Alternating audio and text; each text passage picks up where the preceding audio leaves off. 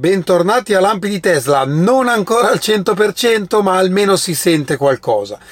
Cominciamo dal camion Tesla perché vi ricordo che domani ci sarà il grande evento di consegna dei primi camion a Pepsi, ma c'è un qualcosa di nuovo e allora proviamo a fare qualche speculazione. Perché qual è il problema, tra virgolette, dei camion elettrici? Che a causa delle batterie la motrice pesa un po' di più, ma non sappiamo quanto di più e quindi questo va a penalizzare il carico trasportabile. Gli Stati Uniti hanno consentito un innalzamento legale di 2000 libre per i camion elettrici, quindi circa una tonnellata, mentre l'Europa, che è un po' più lungimirante eh, riguardo all'elettrico, ha consentito due tonnellate in più per i camion elettrici, proprio per andare a compensare questo maggior peso. Ma ce la farà il Tesla semmai a rientrare in questi pesi? Abbiamo una notizia interessante che forse ci dà una mano. Dobbiamo fare due conti, eh? ma facili facili. Allora, è stato visto un eh, Tesla semmai con caricati dietro 11 jersey in cemento, gli sparti traffico, quelli autostradali. Elon ha detto che il, il camion Tesla ha appena percorso, questo l'ho detto negli scorsi giorni, 500 miglia, quindi 800 km, a pieno carico con una sola carica, che era proprio l'obiettivo dichiarato. Quindi la speculazione potrebbe essere che questo camion ripreso in foto eh, sia stato il camion proprio del test.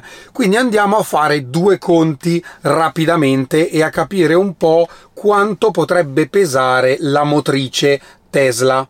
Allora ci tengo a precisare che io non sono del settore, ci capisco assolutamente niente di camion, quindi commentate se avete dei dati diversi da questi. Per le ricerche che ho fatto, un rimorchio come quello ehm, ripreso in foto pesa circa 10.000 libbre. Ragioniamo in libbre per adesso perché è più semplice. 10.000 libbre solo il rimorchio. Il peso dei jersey è circa, circa 4.000 libbre per ogni pezzo. Quindi il carico utile caricato appunto su questo rimorchio è di 44.000 libbre. Quindi 44 più 10 di rimorchio siamo a 54.000 libbre. Elon ha detto che questo è un dato che ha riportato lui, che il camion totale, quindi a pieno carico, pesava 81.000 libbre. Considerate che il valore massimo negli Stati Uniti per i camion elettrici è 82.000 libbre, quindi 1.000 in più, mentre per i camion termici è 80.000 libbre. Quindi 81 il peso dichiarato totale, meno 10 di rimorchio, meno 44 di carico, i jersey, ci rimane in teoria che la motrice pesa 27.000 libbre, solo la motrice. Quanto pesa invece una motrice termica? Più o meno dipende dalla grandezza, da tanti fattori, ma diciamo che più o meno una motrice paritetica pesa sui 20 sulle 20.000 libbre, quindi c'è una differenza di circa 7.000 libbre, parliamo di 3 tonnellate. Cosa significa questo? Che se togliamo le 2000 libbre concesse rimane una differenza di 5000 libbre, quindi un paio di tonnellate. Questo potrebbe comportare ovviamente un carico complessivo inferiore per il camion Tesla che probabilmente, ripeto, io non sono del settore, potrebbe essere compensato dalla maggiore efficienza comunque nel, nel ciclo vita del veicolo ma comunque sempre facendo qualche ricerca ho anche visto che molto spesso il limite non è tanto gravimetrico di peso, quindi quando si va a caricare tutto eh, lo spazio utile, il problema non è il peso ma è proprio lo spazio, quindi molto spesso si arriva a pieno carico ma a livello volumetrico e non gravimetrico. Comunque, a prescindere da questo, devo dire che la differenza è estremamente risicata e quindi diciamo che possiamo paragonare i due tipi di trazione, quindi termico ed elettrico. Considerate che in Europa c'è un altro bonus di un'altra tonnellata in più, quindi la differenza va ad assottigliarsi ancora di più. Fatemi sapere cosa ne pensate, se hanno fatto un buon lavoro oppure potevano fare di meglio, considerando che la batteria solo lei è 10 volte la batteria di una Model S che pesa circa 600 kg, quindi siamo a 6 tonnellate solo di batteria. Sicuramente si risparmia nel powertrain elettrico eh, rispetto al termico, ma alla fine i pesi sono quelli, la matematica è quella. Io credo che comunque in generale eh, l'efficienza del camion elettrico eh, sulla vita tecnica, sulla manutenzione e tutto il resto vada ampiamente a compensare questa piccola differenza di peso. Nuovo aggiornamento per l'app Tesla per iOS alla versione 4.15. La novità è che ora dall'app direttamente basta scorrere fino in fondo potete eh, cliccare vicino alla versione installata sull'auto e vedere le note di rilascio. Eh, questo video che vi sto facendo vedere è reale del mio telefono, della mia app, dove c'era la beta, quindi pensavo già mi stesse arrivando la beta, invece no, oggi hanno corretto e, e niente, arriverà, speriamo. Parliamo ancora rapidamente di numeri della Cina perché è arrivato un altro aggiornamento delle vendite settimanali neanche a dirlo, era già record la settimana scorsa con 14.366 immatricolazioni, nuovo record 16.121 immatricolazioni. Quindi non c'è mai stata una settimana con così tante immatricolazioni nella storia di Tesla in Cina e vi assicuro che da qui a fine anno sarà solo un crescendo. Ora c'è un aspetto interessante che riguarda eh, il wall connector, il, quello che ho lì dietro, che vedete il cavo, quello lì. Esatto. Quello Tesla in particolare. Parliamo degli Stati Uniti.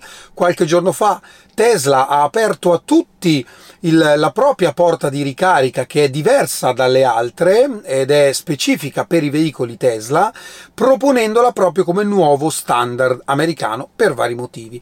Ed ecco che l'Wall Connector da essere in vendita solo ed esclusivamente nello shop Tesla fa il suo esordio anche in una grossa catena di elettrodomestici o comunque di tecnologia che si chiama Best Buy ehm, con due versioni.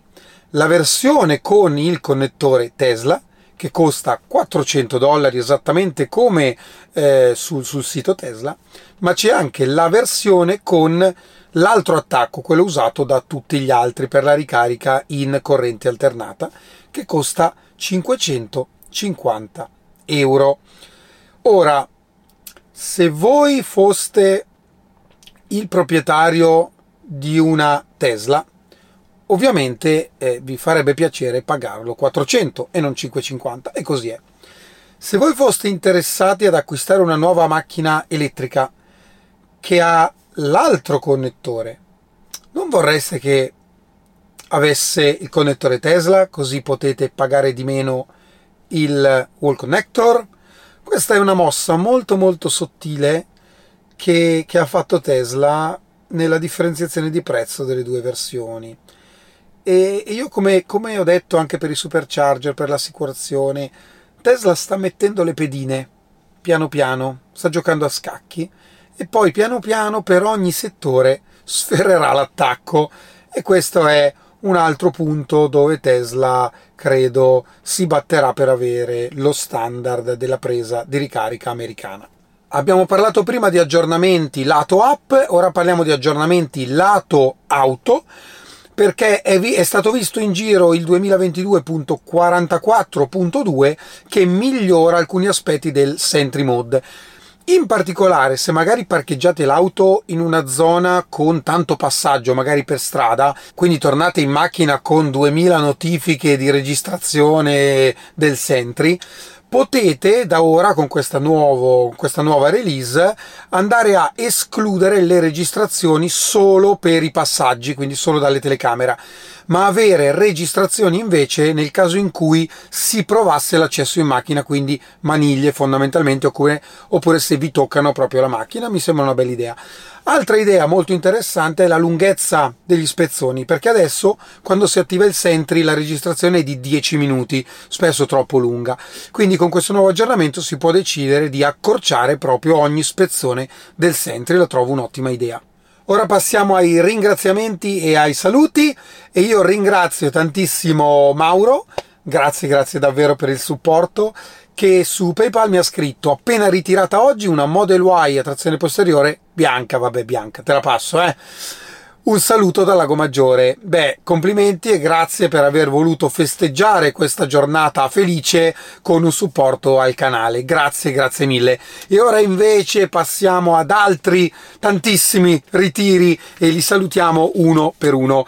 Cominciando con eh, Antonio per la sua Model Y bianca, ci siamo sentiti parecchie volte eh, via mail. Complimentissimi e benvenuto. Il prossimo è Boniface, spero di pronunciare bene il tuo nome. Ci siamo conosciuti a Torino. Mi ha fatto davvero, davvero piacere conoscerti, ma anche ricevere la tua mail del ritiro dell'auto. Model Y bianca e guardate qui la felicità di questa famiglia. Sono davvero contentissimo e, e grazie per aver condiviso con noi questo momento. Il prossimo è Romano, anche per lui una Model Y bianca ed eccolo qui. E l'ultimo però l'ho tenuto in fondo il vincitore di oggi, Thomas, per questa Model Y non solo non bianca, ma nera opaca, quindi immagino con una pellicola applicata. In questa foto vedete che è parcheggiata davanti a un museo che si trova a Villafranca, il cui curatore è il padre di Thomas, che mi ha detto che c'è una delle prime auto elettriche dei primi del Novecento ancora funzionante, quindi se vi interessa potrebbe essere eh, una buona occasione per visitare il suo museo. Prima di lasciarvi vi condivido un supercharger in salsa natalizia questo è tutto per oggi, la voce sta tornando piano piano. Non dimenticate che stanotte alle 5, ma non lo seguirò in diretta, lo vedrò domani, c'è l'aggiornamento di eh, Neuralink, un'altra delle startup di Elon, ma domani ci sarà il grande evento di consegna dei camion, magari semi-truck, Cybertruck, magari abbiamo qualche aggiornamento sul Cybertruck, speriamo. Questo è tutto per oggi, io vi ringrazio come sempre e ci vediamo alla prossima. Ciao!